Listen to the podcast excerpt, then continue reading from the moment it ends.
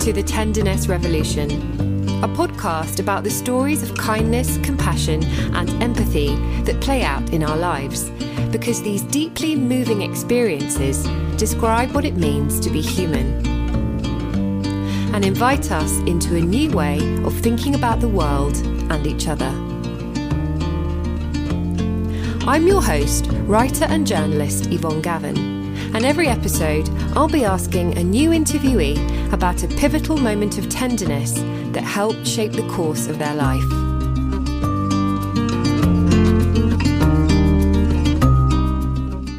This interview is with the wonderful April Stearns. April was married with a three-year-old daughter and just thirty-five when she received the devastating news that she had breast cancer. Years later, having made a successful recovery following chemo and radiotherapy, April felt that her experience of cancer was still very much a part of her life, yet she struggled to find other young women who had gone through what she had. So she launched Wildfire, a successful magazine that describes itself as being about women too young for breast cancer. A California native who loves nature and believes in storytelling as a form of healing. In this episode, April shares with us what it's like to work with other young women who've experienced the suffering and trauma that goes hand in hand with cancer. In this conversation, April spoke really openly and honestly about the realities of having sex after cancer, why listening to other people's stories is crucial for building empathy, the importance of humour when you're going through something tragic, the power of imagination in healing, and her moment of tenderness, which is both shocking and surprising, and actually describes something profound that's very relatable. I really think that even though this conversation is about something that might be difficult and uncomfortable to think about, it's important to feel our way into other people's experiences so that we can better understand the world.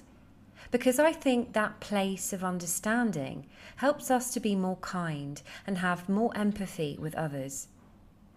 If you enjoy this conversation, I'd really appreciate you leaving a little review or getting in touch. We always love hearing from you. I think April's experience in this interview is really inspiring. And I really hope that you do too. April, hi. Thank you so much for being on the podcast today. I'm really looking forward to our conversation. Hi, Yvonne. I'm so glad to be here. I am really glad that you're here too. And I can't wait to hear all about your, your journey and all about the magazine that you write and, and put together. Um, there's so much that I, I really want to chat with you about. But I want to start off, um, as I always do, by asking you to share your moment of tenderness with us. So the idea behind the Tenderness Revolution podcast is that essentially our lives are made up of all these little stories stitched together. And when we shine a light on scenes where we felt a profound sense of connection to something bigger than ourselves, moments where we felt seen or understood, or that we had a deeper relationship to the world around us, it's as though we're awakened to greater meaning and purpose. So please do share your moment with us. Oh, I'm so happy to talk about this. And I almost already have goosebumps just thinking about it. Um, so my moment of tenderness happened when I was seventeen, it was September, and I was on my way to school. I, at that time, was going to a junior college. So the rest of my friends were um, in high school, but I had accelerated and was in a junior college, and I had a night class. So it was about five o'clock in the afternoon, and I was driving myself to my math class. And I lived at that time off of a mountain highway where um, the speed limit was high. The shoulders were very narrow. It wasn't really the kind of road for walking along. However, on either side of the road were parks, hiking parks. And so sometimes people did end up walking along the side of the road. And so on this particular day, unfortunately, there was a couple walking in the road, and I came around a blind turn, and unfortunately I struck one of the walkers with my car. And that moment was a really devastating moment for everyone involved, obviously.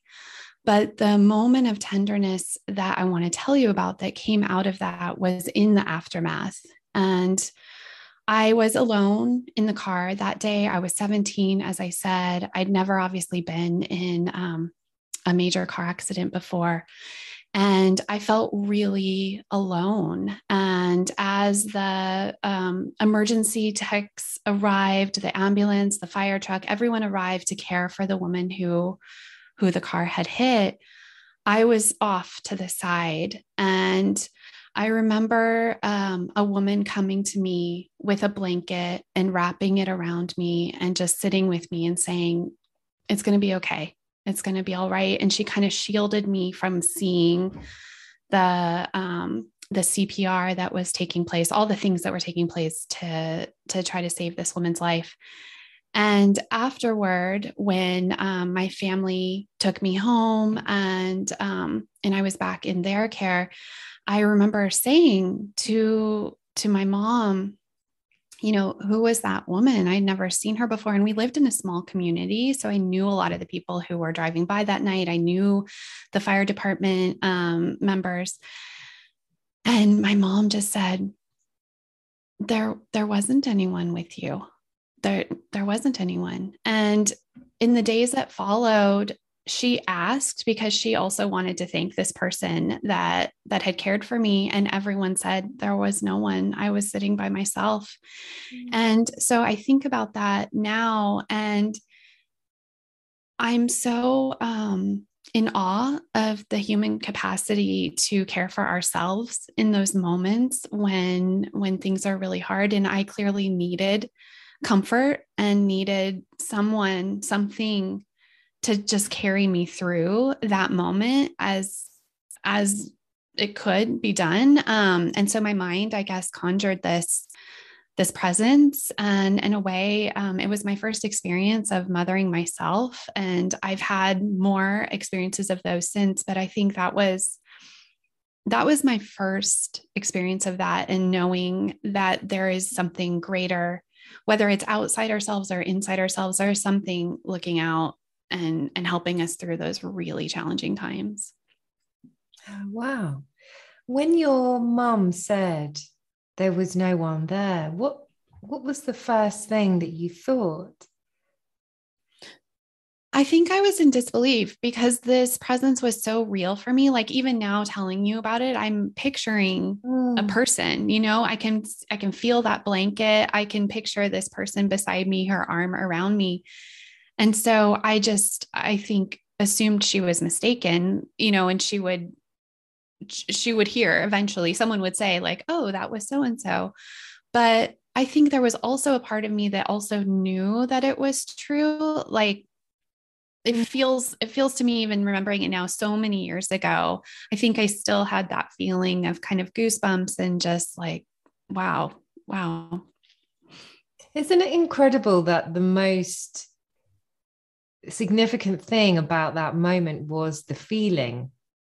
And mm-hmm. it wasn't really whether she was there or not. It was how you felt and how it made you feel. And it's, I just find, that's why I find these moments of tenderness so profound, because it's not actually always what happens, it's what it does to us. And I love talking about them because they're, they're so important. And the moment you just shared is really incredible, because those Those moments of tenderness that we have towards ourselves are almost as important, or if not more important, than the ones that we have with other people. And I think that knowing that you can mother yourself and be there for yourself, it's not something that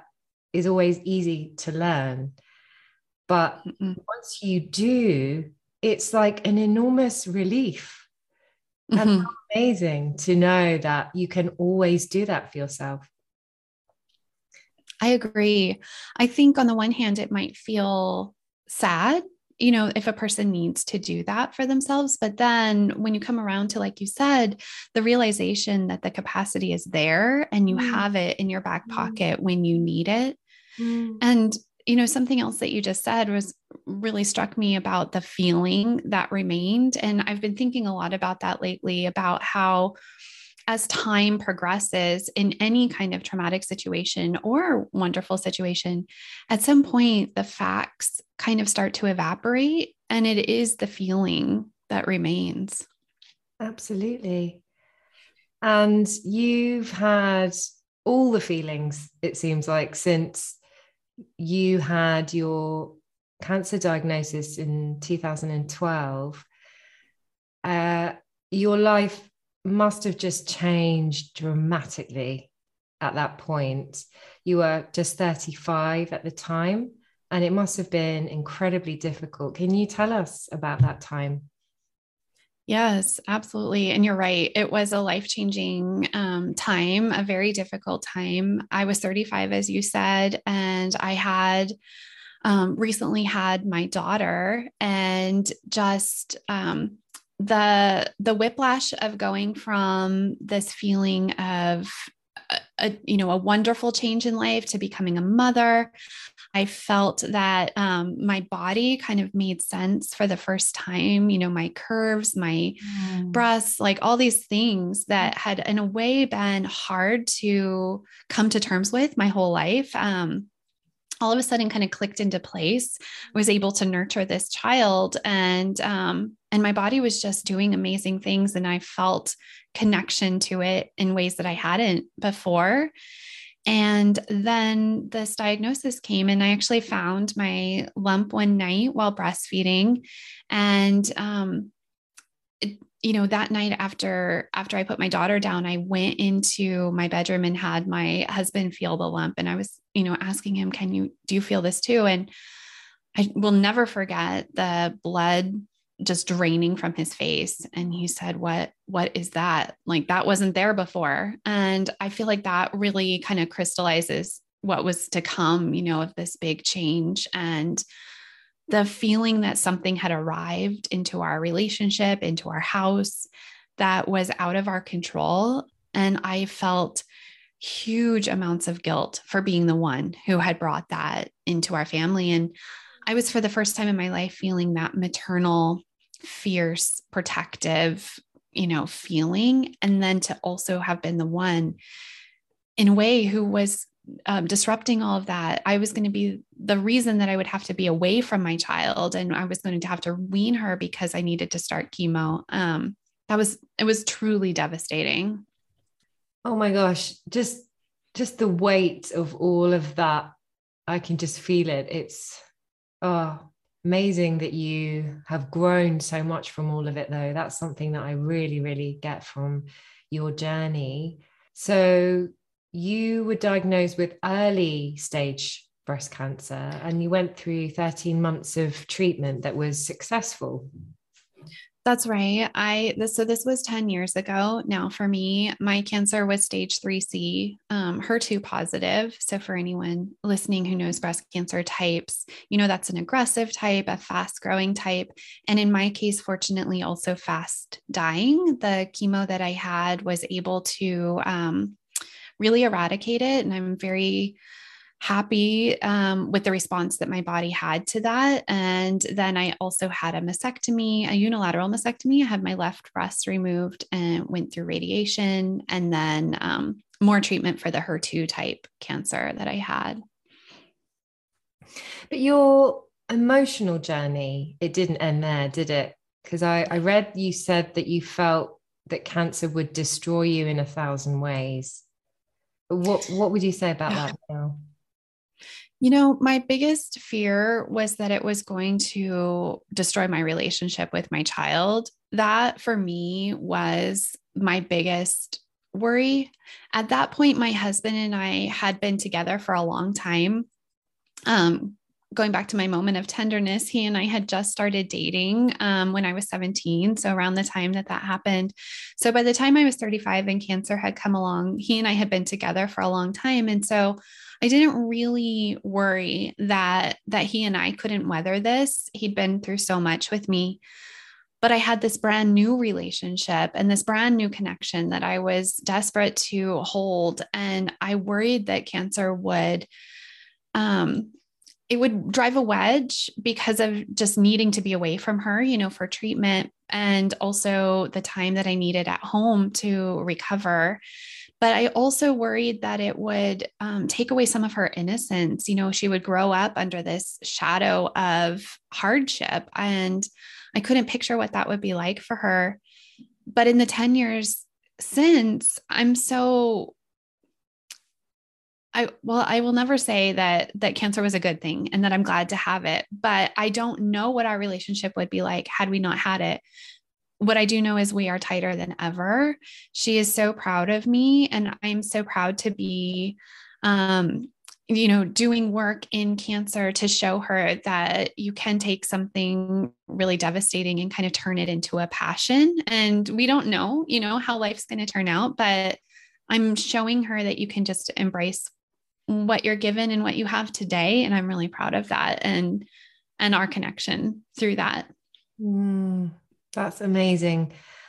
I think one of the things I imagine that has made that possible is your honesty and your willingness to be really open about everything. And I think it's difficult, isn't it? I think there's that thing when you're a parent that you want to protect your child, and it's hearing you talk about how, you know, you felt guilty when you had the diagnosis and worried how it would affect her, you being away from her. I can just so relate to that feeling, because you feel, you know, I have to be there and I have to be looking after them and I need to do this. It's, I, you know, it's what it is to be a mom, but there's so many other narratives, and, you know, just being honest and, and just love, you know, that's mm-hmm. what, that's what's really important. And, and obviously that's what's there and that's what's got you through. Yeah. yeah, I was just, I was just thinking back when you were talking about honesty, about how important it was to my husband and I to tell her what was going on in, you know, age appropriate ways. But I think sometimes there's an instinct to try to shield children and cover up what's going on. But the truth is they are highly perceptive. They know when something's amiss in the house. I, I mean, I was changing physically before her eyes. And, you know, like I said, I had to wean and everything, but there, there wasn't going to be a good way of, of just trying to pretend. Like, she would know, she would get that feeling. So yeah, mm. from the very, very beginning, um, we just were very open and talked to her, and we didn't do it perfectly. You know, we made mistakes along the way, but I think going into it with the goal of being as transparent as possible to not scare her, but to actually give her some, um, some power in knowledge, I think really kind of set the tone. And I mean, now even still, we're just open books, you know, with her about everything. So. Well, that's amazing. Yeah. That's fantastic. And you've recently had your ten year anniversary. It's ten years since you were diagnosed with cancer. And I really love how honest you've been about the confusing and complex mix of feelings that it has been stirred up in you. And I think when we go through really difficult periods in our life, there's a tendency to want to sort of put it behind us, or for people to say, oh, that's behind you now, that's over, it's a fresh, you know, a blank page and starts again. But actually the real growth happens when we allow ourselves to really feel all of it and sit with it. What's it felt like for you, that sort of growth? Because it's it's really clear. Yeah, I, to be honest, was really surprised at how much grief this anniversary brought up for me.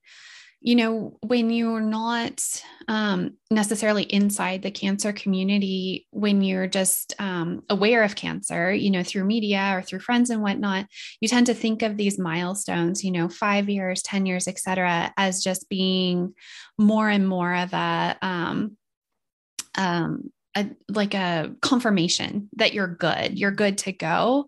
Mm. But once you're in cancer land, you realize that there is no guarantee. And in some ways it feels like the, the clock is ticking, you know, until that cancer comes back. And that's the, the scary thing, that once you are in the glare of an illness that you can't escape from, it's always there.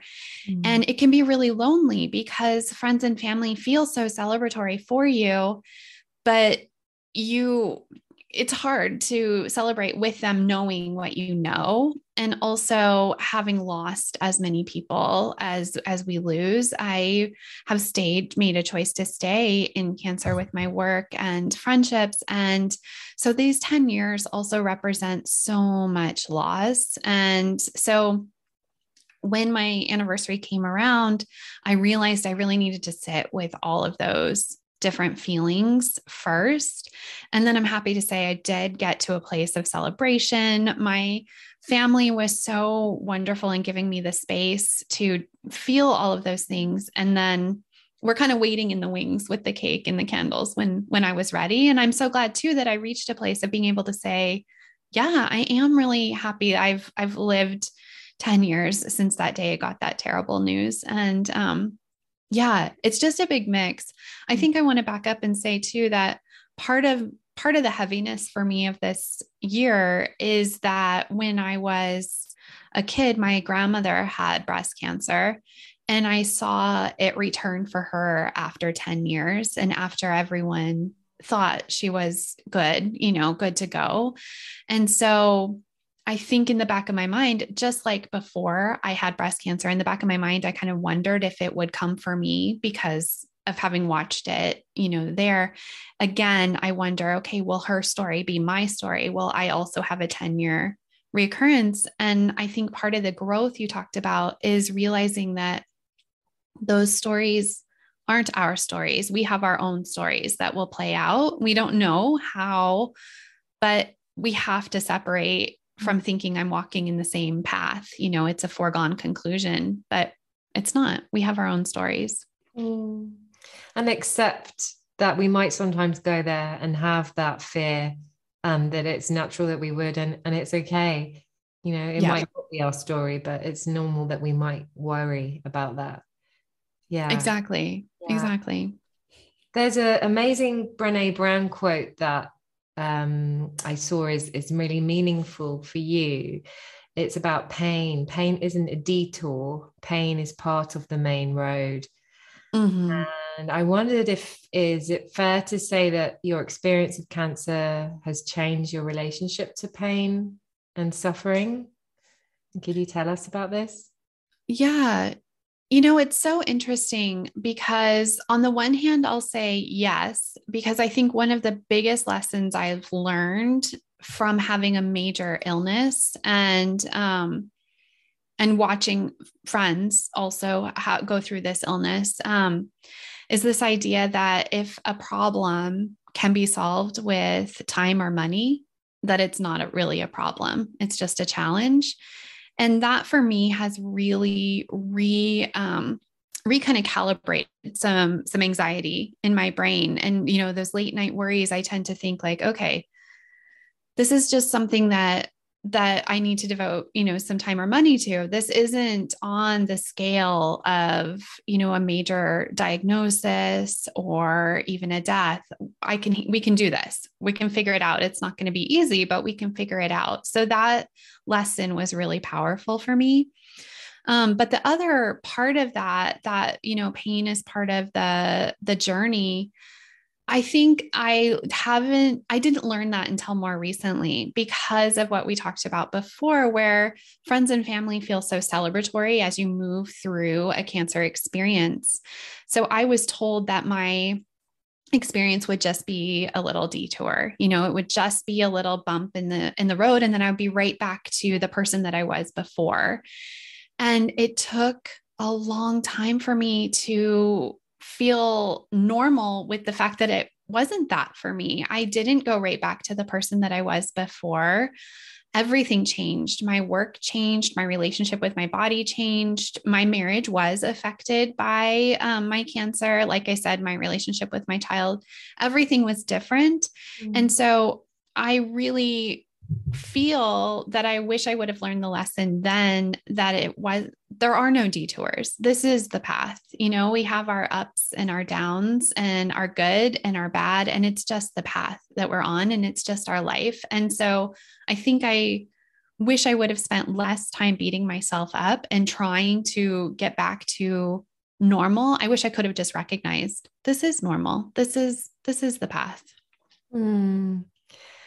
Yeah, I suppose even that is part of the of the learning, and then maybe the understanding of it is deeper for having gone through that or struggled to understand mm-hmm. it now. Um, but yes. you you took that um, that sort of energy, and you started this amazing magazine, Wildfire magazine, which features the stories of young women who have either gone through the cancer journey or who are going through it at the moment. And you wanted to, I presume, surround yourself with a community of people who've gone through the same thing as you. Um, but to go back to something you mentioned before, I think it must take a lot of courage to stay, to use a, a term that you used, um, in cancer land, um, enmeshed in these painful and difficult stories. And I'm wondering about what is it that motivates you to stay? Yeah, I think that's um, a question that everyone has to ask for themselves. And I've definitely met a lot of people who go through their cancer year of treatment, or, um, you know, whether they're stage four and are in treatment for, for the duration, and who choose not to, you know, make their, um, their social life, their work life, all of it about cancer. And I am just kudos to them for that. For me, I really felt lost in the years following my um, diagnosis and end of treatment, especially because I didn't know anyone else who was in the sta- same stage of life as I was, you know, with a young child, um, with a career that was still trying to get going, with money that was affected by cancer. You know, I didn't have a huge savings um, for something like a huge diagnosis, going through med- menopause at thirty-five. So like you said, I really needed to see and hear the stories of other people experiencing what I was, so that I would know. I, I was constantly asking that question. Am I normal? You know, is this right? Am I supposed to be dealing with this? So I started the magazine because I wasn't finding those stories and seeing those people. And then once I got the taste of what it's like to have a young breast cancer community, I couldn't possibly imagine not having it. I mean, these people know the ins, the outs, the ups, the downs. They just, they understand it in a way that my, um, my best friends who haven't had breast cancer don't t- fully understand. You know, even having watched me so closely go through it, it's different when someone else has been through it too. Mm. But it is a question, um, that decision to stay in Cancerland is one that, that I think I have to ask myself a lot, because I think it takes, it takes a lot. It, the, the staying present and being in a, in a community where death is such a presence, it is a decision that has to be made again and again and again. And fortunately, I've been able to say yes every time I've asked myself that question. Every time my therapist asks me, are you sure about this? Um, yeah, for now it feels like the most healing, the most powerful thing that I can do. It gives me the foundation I need. Mm. Yeah. You're getting that like deep, I need to still be here answer. Mm-hmm. So it's, it's the right thing. Um, some of the stories that you have shared, I mean, they're quite weighty. I mean, they're on topics like divorce whilst living through cancer, sex after cancer, infertility, talking to children about cancer and death. And I wondered if there were any stories in particular that have really made an impact on you. and if you could talk about them. Mm. You know, it's funny. Um, I see myself in so many of the stories, and that's, that's kind of the, the purpose is I think that we all have both. We have really individual stories and we have universal stories. And there's this huge just mix. I picture it like watercolors, you know, on a paper. There's just this, there's no real boundaries there. And so even when I'm reading a story of someone, um, you know, who say may, perhaps has had divorce through their breast cancer, and I haven't, I can still see the struggle. I can see in my own relationship those difficult pain points and see myself, and I'm grateful to, to see my experience there on the page. And I remember one of the first times that um, it kind of took my breath away, seeing myself in someone else's story, was um, a woman who's become a friend now, um, wrote a story about sex, intimacy, relationships after cancer. And she had this line in her story about giving her husband permission to go outside their marriage, to be satisfied um, sexually. And in her story, that, that didn't really pan out. But the reason it took my breath away is because I had been quote unquote joking, not really, to my husband, like, please just, I, I don't know what's wrong. My body's broken. I can't, you know, have intercourse. So maybe just stop off on the way home from work somewhere, you know? And, and he was like, what? No, I'm not going to do that. Wow. But to hear a friend say the same exact thing, yeah, that was like my deepest, darkest fear. Right. Um, But it's just that feeling of feeling normal. Like, okay, someone else knows exactly what this, this particular pain is like. That's, that's the power of storytelling. Mm, absolutely. That makes me think of a couple of things. It makes me think of the power of the concept of common humanity, and just that, you know, that how soothing it is to keep remembering that we all have these shared universal experiences of being human. And yeah, sometimes you have to go and, and look for more specific experiences if you've had something really traumatic happen to you, as you have. Um, but then also there's just all the, you know, the day-to-day experiences that sometimes we think it's only me, I'm the only one who, who yeah. would have had that thought. And it makes me think of the power of imagination. And I really believe that imagination is is sort of like a salve for, you know, conflict and the tendency that we all have to judge, which is like, again, a very human, you know, tendency. Yeah. But I think imagination is is a real, real way of moving through that, because when we can actually imagine other people's experiences and other people's lives, and then see so much of it is like what we experience too, then it's much easier to just feel empathy and, mm-hmm. um, you know, remember that everyone's going through something, you know, at some point. Yes, exactly. And to, I don't, you're just making me think of the fact too, that, you know, in every trauma we go through, whether it's cancer or not, there are these threads that, that stem from other traumas that we've had. You know, you're never this blank slate coming to some new challenge. It's all the other things. Mm-hmm. And I think that too is what builds in empathy. So when we hear of someone else going through something, maybe it reminds us of, uh, you know, in past experience that we also have had, or the experience of a friend or someone else. And it just, um, it bridges those distances between us. Absolutely. And that's such an important thing that you just said about, you know, other experiences and traumas that we've had in our life, because sometimes there's a tendency to say, um, oh, you know, um, that thing that, that they, that they went through, I wonder why, you know, it affected them so badly, or I wonder mm-hmm. why, you know, they, they took ten years to grieve that, you know, that relationship or that person that they lost. And I think ultimately it's really important to remember that it's not actually what happened, but how it felt to the person. Yes.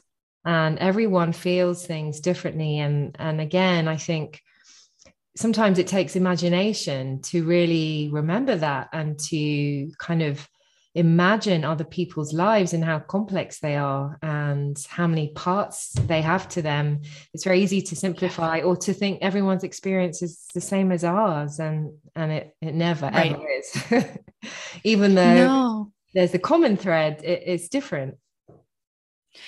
Yes, and I think there's also a tendency on it on the flip side to feel that you aren't allowed to feel your feelings as strongly as they're coming across, because maybe you think your experience isn't as hard as someone else's. Yeah. I see this in the cancer community too, where there's a comparison of like, well, you know, her cancer is stage four, my cancer is stage three. So, you know, maybe I, sh- I should be having an easier time of this, or, you know, maybe it's not real enough to be feeling the feelings I'm having or to be sharing my story. And I should just let someone else who has, you know, the harder version, that somehow those are the only stories that we need. But the truth is that everyone's experience is valid.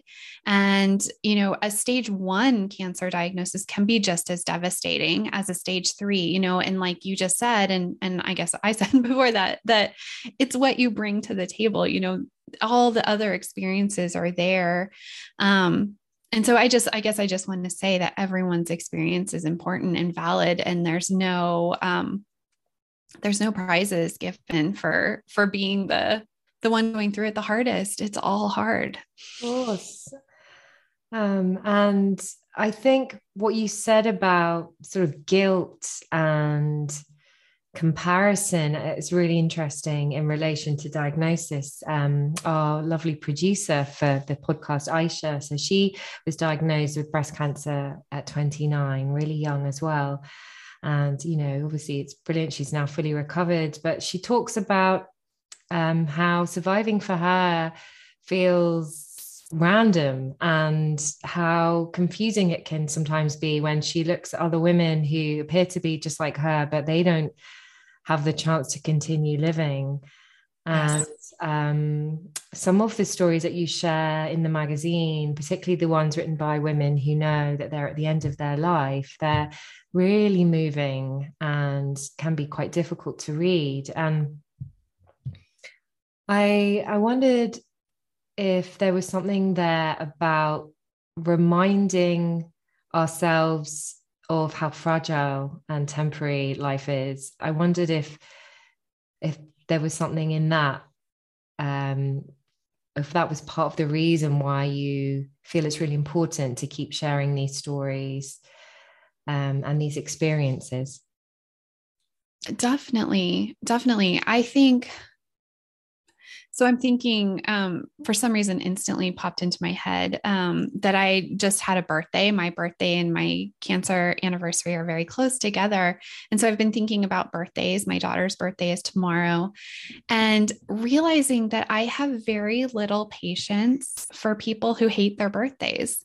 And I think that it's things, it's a cancer experience that shines a light on, like you said, the impermanence of life and how, what a gift it is to get to celebrate something like a birthday and having, you know, lived another year. And um, there are so many little moments like that. I do want to say that having a cancer diagnosis doesn't instantly give you some kind of like Zen level wisdom of how the world works. And you're instantly like super passionate and super compassionate and super, you know, all the supers, yeah. But it does give you this view of the stuff that, even though everyone knows on a certain level that they are mortal, a cancer diagnosis puts it right in your face. And it can be really hard to see others taking it for granted. And so one of the things I wanted with Wildfire was to give people space to express these lessons that they learned, like you said, so that others may appreciate them more, or even if it's just friends and family of the person who's writing the story can just understand where they're coming from on, um, on a deeper level, and maybe maybe their life will be changed from that experience too. Mm, absolutely. And um, it makes me think of a quote that you, another quote that you shared. You're, you're very good with quotes. I found looking at your Instagram account. I love them. um, Audre Lorde, um, amazing, mm. um, feminist, Black feminist, um, writer and activist. And she said, we must become visible to one another. And that really comes through, I think, in everything you do. And there's so much authenticity in what you share. There's images of your post-mastectomy body, mm-hmm. and the way you talk about your experience of cancer, even when it's over, it isn't over. You know, I I think it's it's really powerful to show up with so much authenticity. And I think it's, I, I imagine it's very empowering for you, and it's very empowering to witness. Um, why, you know, why is, is that important to you, showing up in that way? It's, it's something that I think I've been learning all these years of working um, in Wildfire. You know, before Wildfire, I was a writer and did my own introspective work, and being vulnerable and writing my truth was just something that came very natural to me, almost, almost like, you know, why do you breathe or why do you drink water? It's just something I had to do to survive. But since I started Wildfire, I've realized that it doesn't come naturally for everyone. And so I've started helping people pull these stories out and find those depths of vulnerability and experience how truly healing it can be to share on that level. First of all, though, they have to be willing to see themselves on that level. And we put up so many barriers to even knowing our own thoughts and our, our own feelings. And so through writing, I feel that you get this view into yourself that is really only had through maybe dreaming. We, we can't even do it just talking right now. There's something so different about putting pen to paper. And so many wonderful researchers have been exploring this. Um, I'm thinking of James Pennebaker and his work into um, expressive writing, mm. but I really experienced it myself, and sitting in community in my writing workshops with women who are slowly over our weeks together, their six week sessions, you know, gathering the courage and gathering the strength. And when they finally do become vulnerable and read something they wrote to this group, you can see how powerful that visibility is, not just because of others seeing their own stories reflected back in this woman's story, but for herself, in seeing herself set down armor and set down hardness and become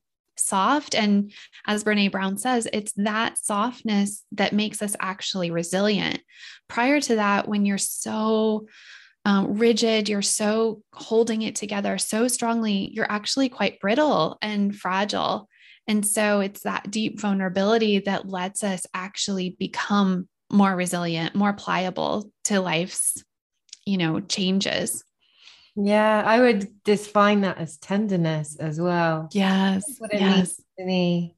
Yeah. It's like that place, that tender spot in your heart that you you're, you're willing to go there and actually, you know, go to that tender place and, and be present and, and, and allow those difficult feelings and feel them and, and just open up to, to all of it. But it, it's, um, I think it, it feels very frightening to allow that, but actually I think once you allow it, it's not as overwhelming and scary as, as it might feel that it could be. No, it actually can become um, kind of addictive, I think, to, to experience it, because you realize how, um, how held you are. I mean, I think it, there's something to be said about doing it in a safe place. You maybe don't want to become super vulnerable to the checker at the grocery store or something like that. But when you pick your audience and you tell your stories in a place where people can see you and hear you and receive it, there's nothing like it. And it's hard to go back from. I mean, then you know, like, oh, living, living an authentic life feels so much better than trying to um, put on a brave face all the time. That's so tiring and so heavy. Mm-hmm. It makes me think of another quote, and I'm struggling to remember who said it, but it's this willingness to break your heart over and over and over again until you break wide open. Mm-hmm. And then in that openness, so much good can come in and your life becomes actually fuller. Mm. Amazing. Um, there's a, a, a woman in, in the U K. Um, I, I don't know if, if you're aware of her, um, called Deborah James. And, um, she is known on Instagram as Bowel Bay. And there's been, uh, she's actually been, um, in the press a, a lot, particularly very recently. Um, so she's forty and she has terminal bowel cancer.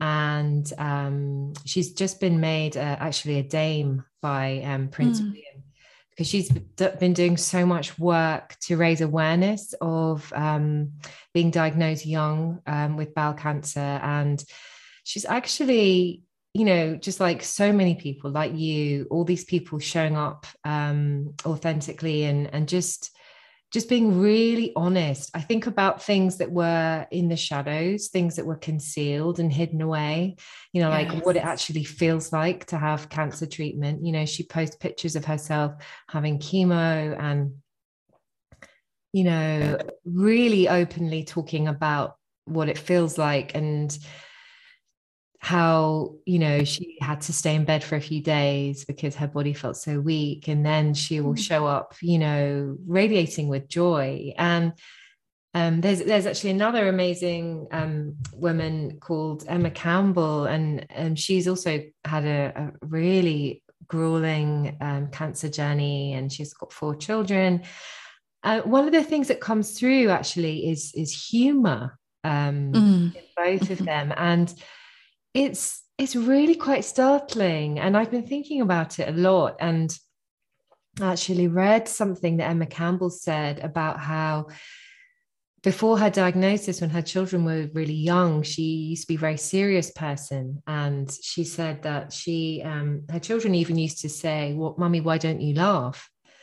And she says she can hardly believe it, because now she's just laughing all the time, and that's not to you know, to sort of make light of, of what her life is now and, and what she's gone through. But she said that she leans towards lightness these days. And she talks about a dark humor as well in some of the things that she's gone through. She sort of says it's, it's actually just like ridiculous, you know, like her husband find, saying he finds her sexy in her compression stockings. And, you know, some of it is just like, I suppose it's a coping mechanism, but there's also something about when you're pushed to the brink, it's like you get this perspective and you're grateful and you can just find a, a lightness in, in all of it. I think that's sort of what you were saying about birthdays and, and milestones. Um, mm-hmm. How, how yeah. has, that, has that played out for you, this thing of humor? Oh, absolutely. I'm a huge fan of dark humor. um, I think, you know, like you said, I think there's a coping mechanism in there, but I think too, is the fact that when you're living with illness or living with the awareness of illness, that you have to develop these ways to continue living. It's not good enough to simply survive. You have to find a way to live. And I think humor is so much the ingredients of, of truly living. And so you, especially if you already have a, a tendency toward dark humor, you just start to see the ridiculous in this life that is yours now. And, and And it's like, how did you get here? And how is this normal? And so I love it when people bring the dark humor and point out the, the, the absurd, the weird, the, um, charming. I love compression stocking sexiness. Like, I'm here for that. Like it, this is it can, because it's not, um, you shouldn't have to give up on, on those kinds of parts of life, just because illness is here and part of the story too. It's like what we talked about. It's not a detour. This is your life. So the humor helps. Yeah, exactly. Right. The, and the humor helps so much to make it not feel like you're holding your breath and waiting to go back to joy. Joy can be here too. And joy is here too. Mm.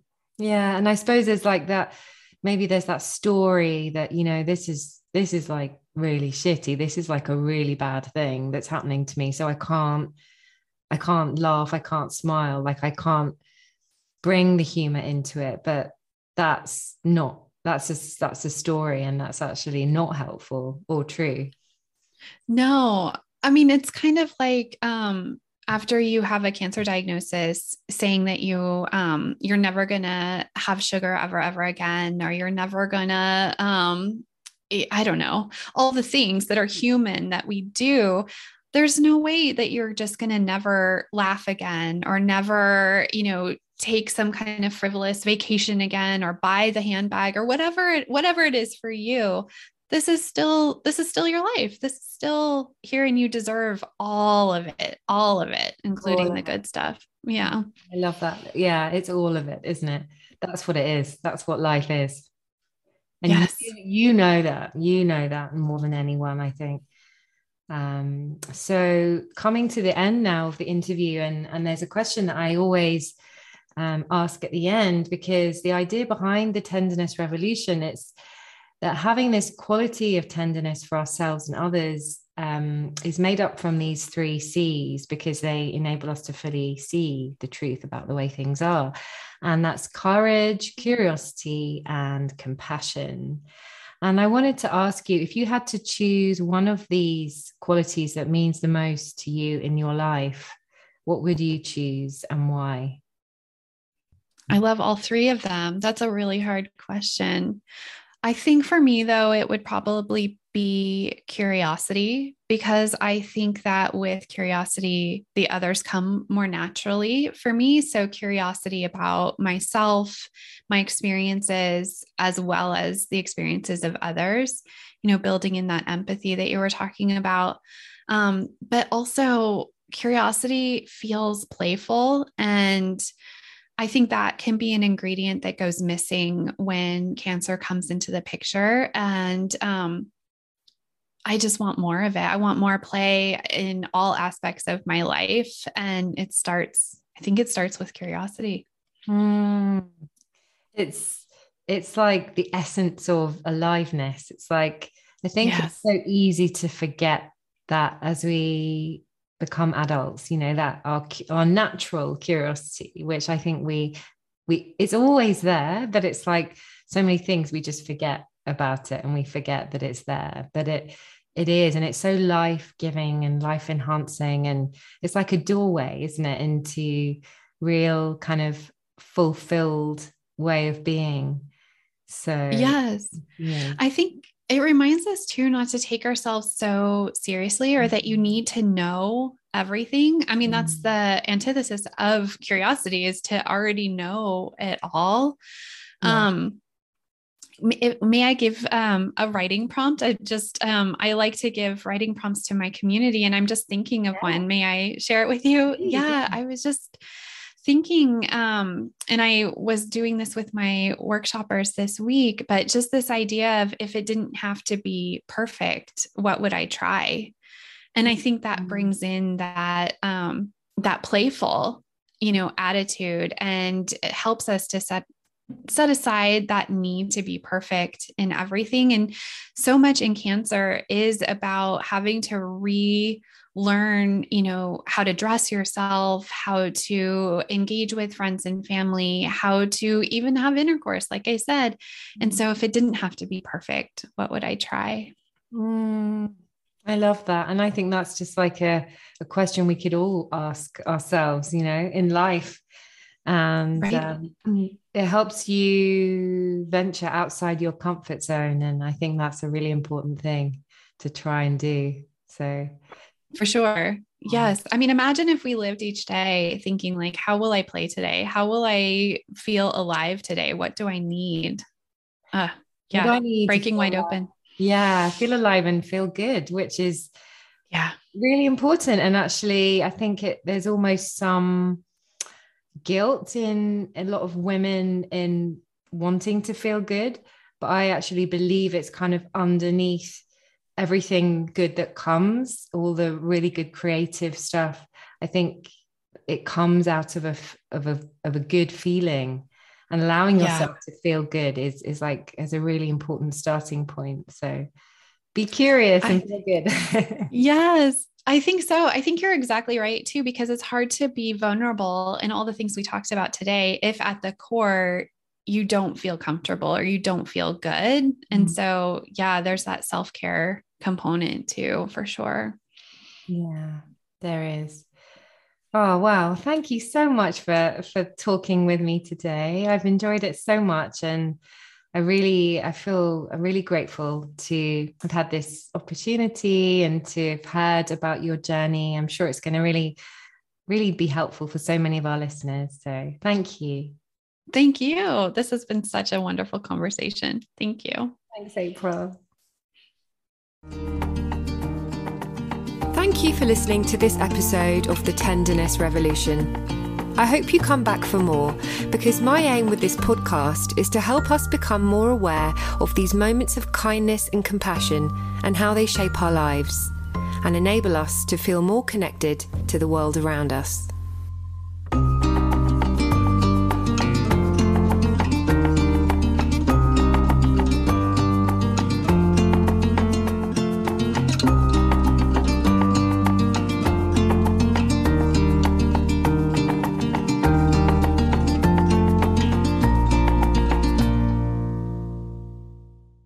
Thank you for listening to this episode of The Tenderness Revolution.